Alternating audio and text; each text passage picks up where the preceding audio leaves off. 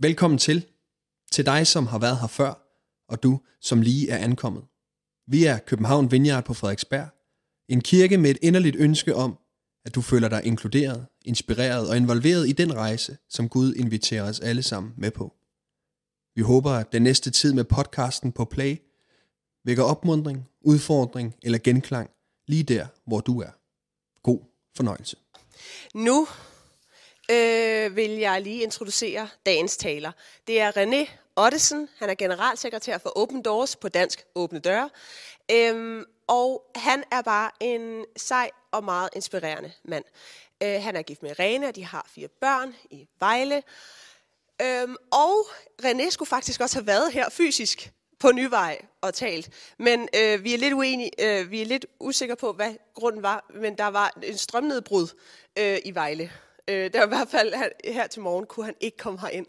Øh, så han er i stedet for øh, optaget øh, det, han ville dele, det han havde på hjerte med os, øh, optaget det her til morgen og sendt det til os. Så det er live med tre timers forsinkelse, og vi er bare så glade for, at vi øh, alligevel lige får lov at høre fra René, fordi det har jeg i hvert fald glædet mig personligt rigtig meget til. Øhm, så først her, så kommer der lige en video fra Open Doors. Øh, det er, der forklarer, hvad Open Doors er. Øh, det er en organisation, der arbejder for, øh, øh, arbejder for at hjælpe alle de forfulgte kristne rundt omkring i verden. De har også nogle bede-sms'er, man kan komme på. Det er jeg på. Jeg synes, det er helt fantastisk lige at få en besked ind. Man kan være med til at bede for nogle af ens brødre og søstre, som har det øh, meget svært at gøre store offer rundt omkring i verden. Det er en mega sej organisation, og her i starten, så har vi lige et lille bid øh, med noget intro til det, og bagefter går René på, og så øh, er der lovsang bagefter. Men velkommen til René, vi har glædet os sådan, og øh, jeg prøver lige at sige, værsgo. Tak til jer, kære venner i Vineyard København, fordi jeg har må få lov til at deltage her i dag søndag. Det havde været meget mere skønt at være sammen med jer i øh, kirken på Frederiksberg, men øh, nu, gør vi sådan, nu gør vi det sådan her, og så må vi have alt andet godt til gode. Øhm, Kirti, som vi netop lige har fået et indtryk af her, det er en, øh, en optagelse, som er lavet med skuespillere, men historien, den er, øh, den er virkelig. Kirti har et andet navn, men hun bor et sted i øh, Indien, i øh, et af de øh, primitive områder af Indien, hvor øh, øh, den øh, nationalreligiøse bevægelse for alvor har fået fat. Øh, det hedder sig i Indien, at øh, at hvis man er en rigtig inder, så er man hindu. Det vil sige, at alle andre end øh, hinduer er ikke velkomne i Indien. Og øh, premierminister Modis parti har øh, øh, understreget, at øh, alle kristne og muslimer øh, og andre, der ikke er hinduer, skal forlade eller skal forsvinde ud af Indien inden udgangen af det her år. Øh, det har Kirti fået lov til at opleve på sin egen krop. Øh, Samtidig så sker der det ejendommelige, at øh, bønden er begyndt at tage fat i øh, de indiske kristne, om jeg så må sige. Øh, der bedes, og der bedes meget, og øh, vi ser for øjeblikket og får meldinger fra Indien omkring, at øh, den indiske kirke, den vokser. Og de gode nyheder i dag, det er også det, jeg øh, gerne vil fortælle her, det er, at øh, det er et generelt udtryk i øh, hele den forfulgte verden, at øh, at de, antallet af de kristne øh, vokser. Øh, et land som øh, Iran, som vi netop har fået en stor rapport tilbage fra, øh, der er godt nok kun 800.000 kristne i Iran.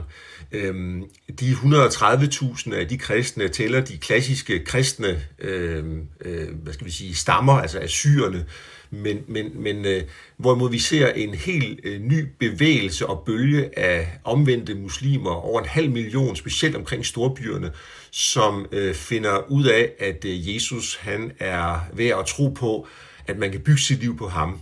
Og øh, det, gør, det skaber en øh, voldsom bekymring hos de øh, iranske myndigheder, specielt fordi, at øh, 60% af den iranske befolkning er under 30.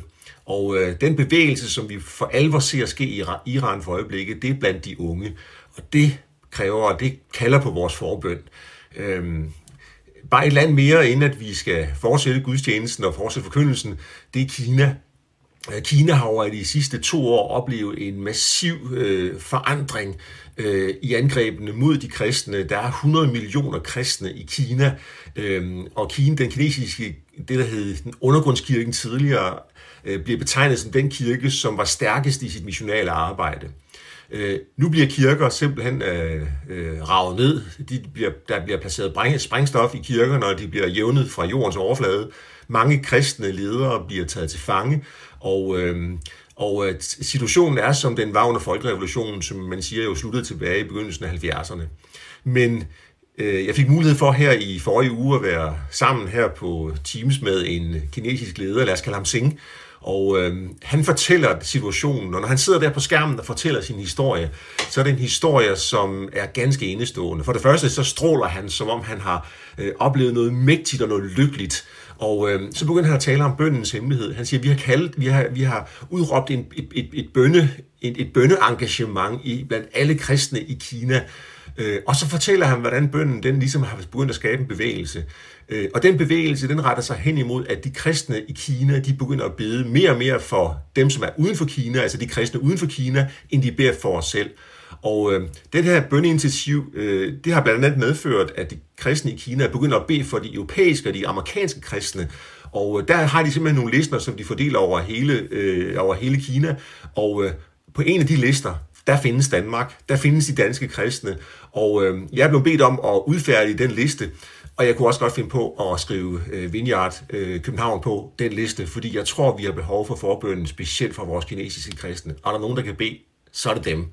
Så tak, fordi I også står sammen med den forfulgte kirke, øh, sammen med os.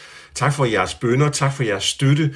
Øh, der er en missional bevægelse over hele verden, som er knyttet til forfølgelsen af de kristne, og det tror vi på skal få lov til at Øh, vi skal få lov til at se nogle fantastiske resultater af det. Og jeg vil simpelthen være med i den bevægelse. Jeg vil være med til og være en del af den bevægelse, som fortæller historien om Jesus til mennesker, som endnu ikke har hørt, fordi de findes stadigvæk. Og specielt i den del af verden, hvor kristne lever under stærk forfølgelse. Lige der, lige der er behovet for, at historien om Jesus og det håb, som han bar med sig, og det håb, han gav, da han døde på korset, lige der øh, er forkyndelsen om Jesus og evangeliet øh, umådelig vigtig. Øh, tak fordi I er med til at bygge kirke også. Jeg kunne fortælle mange historier om, hvordan kirken den bliver øh, bygget på nye og anderledes måder og kreative fasonger, således at kirken der på den, e, på den ene side er skjult, og på den anden side er umådeligt synlig i hele sit engagement for at nå øh, lokalbefolkningen med evangeliet om Jesus. Så det her, det handler om en missionsindsats, og derfor er Open Doors vi er ikke en humanitær organisation. Jo, vel, vi laver humanitært arbejde, men vi er først og fremmest en missionsorganisation, som ønsker at fortælle historien om Jesus. Øhm, jeg har her øh, over de øh, sidste tre år, nu jeg er jeg i gang med min fjerde år i Open Doors, erfaret, at den her øh, oplevelse af øh, besværlighed, øh, smerte, øh, udfordring, at den har fået en helt, helt anden dimension for mig. Øh, for eksempel en mand, sådan sidst i 30'erne, lad os, lad os kalde ham Omar, han øh, bor i øh, en af de mellemøstlige storbyer, og øh, han kommer fra en meget prominent øh, muslimsk familie, og da han blev en kristen, øh, så oplevede han ligesom, hvordan at han stod der i en spændingsfelt øh, over for sin slægt, over sin stamme, over for sin familie, og han følte, at han svigtede dem. Men på den anden side, så han oplevede virkelig nogle stærke ting i sit liv med, med Jesus. Øh, han oplevede ganske enkelt en smerte, en besværlighed. Han oplevede, at, at, øh, at det var ikke rart øh, øh, på den ene side, og på den anden side var det umådeligt givende, det han har fået, da han blev en kristen. Han siger, det eneste, jeg har nu, det er Jesus, som, dag, som jeg dagligt bringer øh, min svaghed til, som jeg dagligt bringer min lidelse til, som jeg dagligt bringer min familie til. Øh, Omar han leder en voksende undergrundskirke, øh, som består nu af omkring 1200 mand, foruden kvinder og børn. Man tæller i mænd i den del af verden. Øhm, og øh, det er en kirke, der vokser. Han siger, vi ønsker ikke at have et, en bygning med et kors på væggen. Vi er en, det man kalder en levende organisme, en organisk enhed, hvor vi samles ikke det samme sted to gange i streg, fordi det kan vi simpelthen ikke. Men der er ikke nogen, der kan se os, og alligevel kan alle mærke os. Han har lært mig lidt omkring, hvad smerten kan bringe med. Smerte er ikke bare noget, som umiddelbart er negativt. Og øh, gennem de sidste tre år, der har jeg netop den der fortælling omkring forfulgte kristne og deres smerte, øh, den, har, den har været... Det er som om, den bringer de mennesker hen til en eller anden form for Jesus-lighed. De kommer til at ligne ham mere, når de sidder og fortæller om deres liv. Det er ikke et liv, som øh, er et liv, hvor de beskriver besværligheden og alt det grimme, de gennemgår, men det er først og fremmest et liv, som er et Jesus-liv. Og øh, den form for kristen vil jeg gerne være. Jeg vil gerne være en kristen på den måde. Og når vi ser, hvad ordet kristen egentlig betyder, det opstår jo i Apostlenes Gerninger, det 13. kapitel, så betyder det at være en kristen, det betyder jo at være en, en der ligner Jesus, en mini-Jesus. Og, øh, og, og, og, og det her bøvlet begynder, fordi hvad sker der, når vi gerne vil ligne Jesus? Ja, Bibelen taler jo om, at vi skal vokse sådan i noget og i hellighed. At blive helliggjort. Øh, og vi, forestiller os, at den, som øh, bliver rigtig Jesus stor og Jesus stærk, det er den, som kommer Gud nærmest. Gode gerninger, solide bønder og lange andagter. Øh, og ikke noget ondt ord om det. Øh, gode bønder og solide andagter, det er alt sammen noget, som er vigtigt, og som også hører kristenlivet til. Men det er altså ikke der, det starter. Øh, de kristne, som jeg har mødt rundt omkring i verden, de fortæller historien om, at det er en daglig nedstigen i sin egen svaghed, øh, med en voksende bevidsthed om egen afmagt og en, en, en, en aftagende tillid til egne kræfter og, øhm, og, og egen formåen. En magtesløshed. Det er der, hvor Jesus livet begynder. Vi har jo ofte oplevet at finde os selv i, i utallige mislykkede forsøg på os selv at handle i egen kraft og på, at vi bliver, og vi også bliver, når vi bliver sådan så smertelige bevidste omkring, hvad vi selv kan, så finder vi også ud af, hvem det er, vi faktisk selv er. Jeg tror faktisk på, at hvis det er således, at vi vi, øh, at vi, kan, vi, tror, vi kan blokere gudslivet, hvis vi hele tiden forsøger selv at være elske, og selv at være gode, og selv at, at, at, at være sande i egen kraft. Men i det øjeblik, hvor vi kommer til erkendelse, jamen det kan vi simpelthen ikke, og vi kommer til Gud med al den her afmagte, vi ikke dur til at gøre det, som vi måske er kaldet til at gøre, eller ikke måske, som vi er kaldet til at gøre, så tror jeg faktisk på, at livet får en helt, helt anden dimension. Og lad mig læse en fortælling fra Markus evangeliet, som netop illustrerer det her, fordi vi møder jo igen og igen mennesker, der kommer til Jesus. Øhm, vi møder igen og igen mennesker, som kommer med deres svaghed og deres afmagt.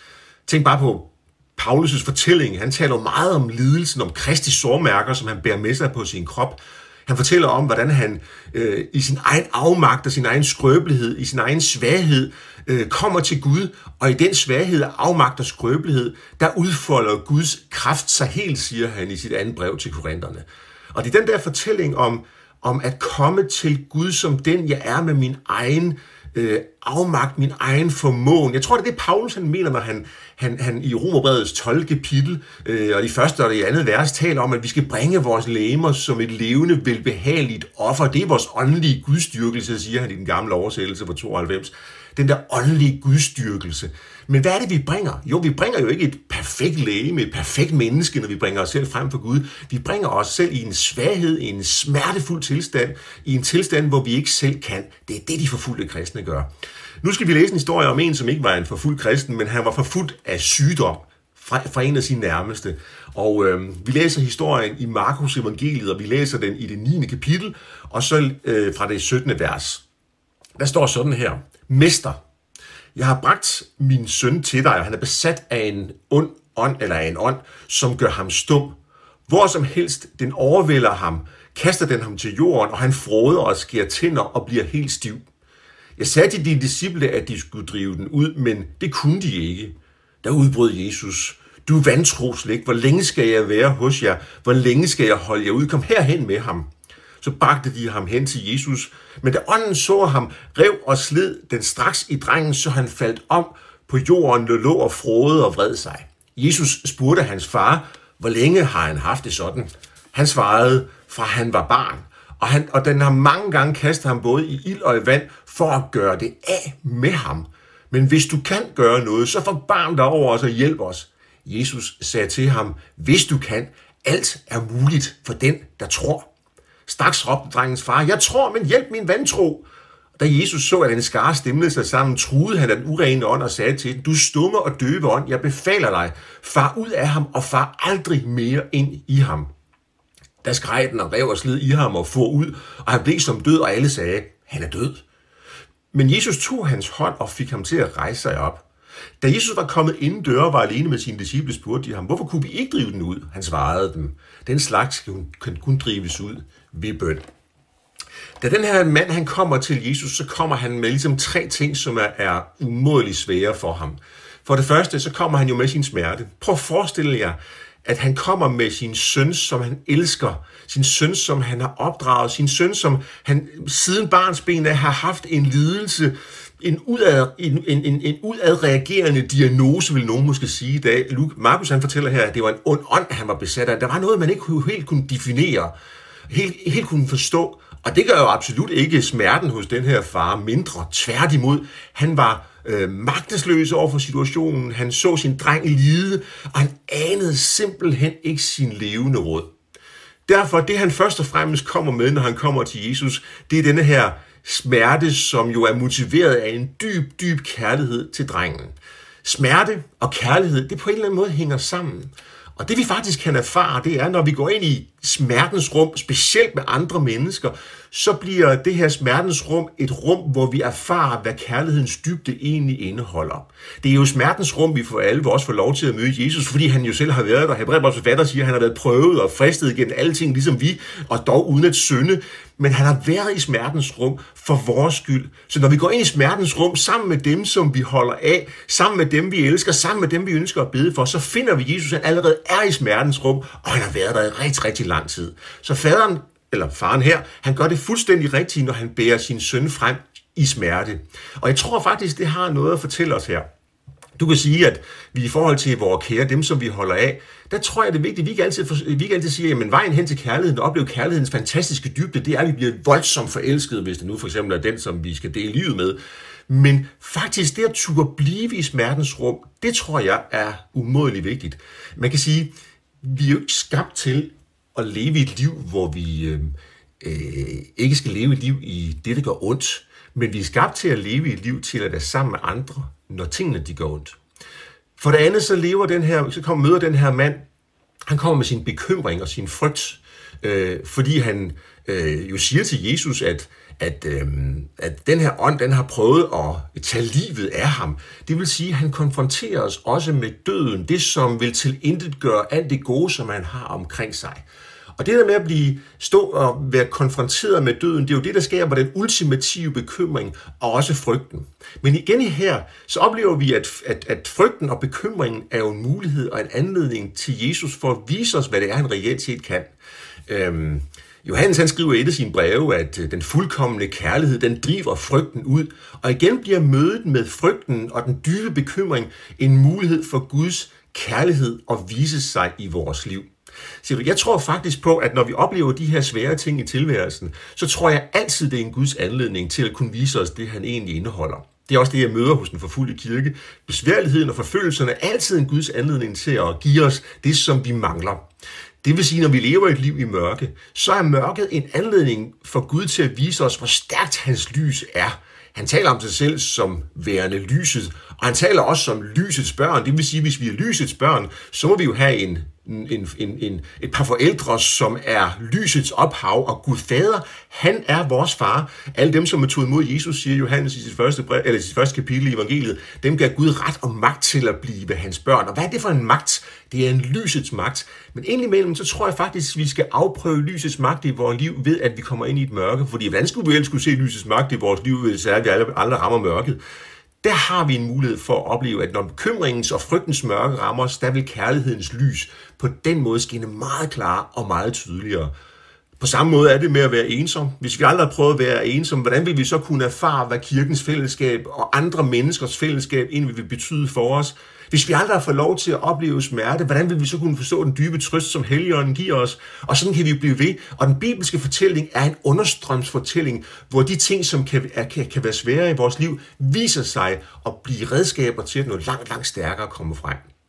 Det sidste, som den her far han kommer med til Jesus, det er, at han siger, jeg, jeg, jeg, jeg, jeg, jeg, tvivler, jeg, jeg, jeg tror, min hjælp min vantro. Og det er så efter, at Jesus han faktisk har, har bebrejdet faren, at han, at han ikke tror. Vi kan godt forstå, at faren han ikke har den der tro, som, som der måtte være behov for i sådan en situation som den her. Hvem vil, hvem vil kunne have haft en, en en, en bulrende, pulserende tro i en situation som den, som den her far, han står i her. Det tror jeg ikke, der er ret mange af os, der ville. Men det, som han bærer frem for Jesus, den her far, det er, min vantro, min tvivl, det som jeg har så svært ved at holde fast i, når jeg taler om Guds løfter. Jesus, vil du godt hjælpe mig med det? Og den side af sagen, den tror jeg, Jesus han altid løfter os op i. Bibelfortællingen er jo fortællingen om rigtig mange mennesker, som, som øh, også oplever, at tvivlen ramte, tvivlen begyndte at nage. Øhm, og det er også fortællingen om, hvordan at Gud han øh, ikke svigter mennesket i tvivlens vandring, eller i tvivlens stund, hvor vi går på tvivlens og vantroens vej, men han slår også altid følge med os i den situation. Så kulminationen på al den her bærer en smerte frem, bærer en bekymring frem, bærer en tvivl og vantro frem, det er jo, at Jesus begynder at tale ind i det, som er det, der trigger det hele. Øh, den der negative tendens, den negative energi, den onde ånd, den taler Jesus ind i og viser sin ultimative magt over. Og øh, når Jesus han senere sammen med sine disciple skal tale om, hvad det er, der der er sket her, så taler han jo igen om bønden som den usynlige vej, bønden som skaber den store forandring. Og det skal også blive min afsluttende bemærkning her, at, øh, at øh, når jeg har været sammen med den forfulgte kirke, været sammen med de forfulgte kristne, når jeg møder dem og har talt med dem på Teams og, og, og, og her i løbet af de sidste års tid, så har det igen og igen været talen om bøn at vi i bønden, det er der, vi går ind i smertens rum, det er i bønden, vi bærer vores smerte og vores øh, bekymring, vores, vores frygt og vores tvivl frem for Jesus. Bønden er der, hvor vi mødes med hinanden, øh, når vi ikke kan være sammen fysisk. Det er i bønden, vi får lov til at opleve, at Jesus, han er med os. Lad os bede sammen. Tak skal du have, Jesus, fordi at vi øh, har kunnet dele dit ord og være sammen på langdistancen her. Og nu beder jeg dig om, Jesus, at du vil passe rigtig godt på os alle sammen. Velsign os, hjælp os til at bære vores smerte og vores svaghed og vores skrøbelighed frem for dig, fordi vi ved, at vores smerte og vores svaghed og frygt, det er din anledning og din mulighed for at kunne hjælpe os. Jesus, vi lægger os ind i din hånd og beder om, at du vil være med os. Amen. Og med det så vil jeg bare ønske alle jer gode venner i Vineyard København Guds velsignelse og Guds godhed, og øh, jeg glæder mig til, at jeg snart får lejlighed til at se jer igen. Ha' det godt. Hej. Hvis øh, du skulle have lyst til at give os en øh, gave, så øh, kan du gøre brug af vores mobile pay nummer, som er 10 2 øh, 98, altså 10.2.98. Der kommer også en lille slide, hvor nummeret står på her på skærmen, tror jeg nok. Det, som er lige så vigtigt, hvis ikke endnu vigtigere, det er, at du tilmelder dig vores bønneliste. Vi sender med jævne mellemrum en øh, bede-sms ud, og vi faktisk oplevet, at det at sende en bede-sms ud har en stor betydning. En kort tekstbesked, hvor vi så tager et øh, behov et eller andet sted i verden, øh, tager det med og sender det ud til vores forbedere. Vi har næsten øh, 1000 mennesker, som modtager bede-sms'er. Når vi sender de bede-sms'er ud, så oplever vi lidt af den byrde, som vi går med på kontoret i Aarhus, eller der, hvor vi nu sidder i de her underlige dage. Så oplever vi lidt den byrde, den letter. Og, øh, og det er den her tanke om at stå sammen øh, med hinanden i bøn, stå sammen med den forfulgte kirke i bøn, den er uhørt, uhørt vigtig for os alle sammen. Øh, hvis du skal øh, øh, være med til vores bønne, eller du tænker dig for vores bønne-sms, så skal du øh, tilmelde dig på vores hjemmeside, som hedder opendoors.dk, øh, og så skråstreg øh, tilmeld bindestreg sms den, øh, eller det link eller den adresse vil øh, også komme på skærmen. Igen tak fordi, at øh, du vil øh, stå sammen med dem og sammen med os. Tak fordi du lyttede med. Vi håber, at du går herfra med mod og nye tanker. Er du interesseret i mere fra København Vineyard, kan du finde os på Facebook, Instagram eller på vores hjemmeside. Du er altid velkommen forbi kirken på Nyvej 7 på Frederiksberg, både til gudstjeneste om søndagen eller i løbet af ugen. Guds fred og velsignelse til dig.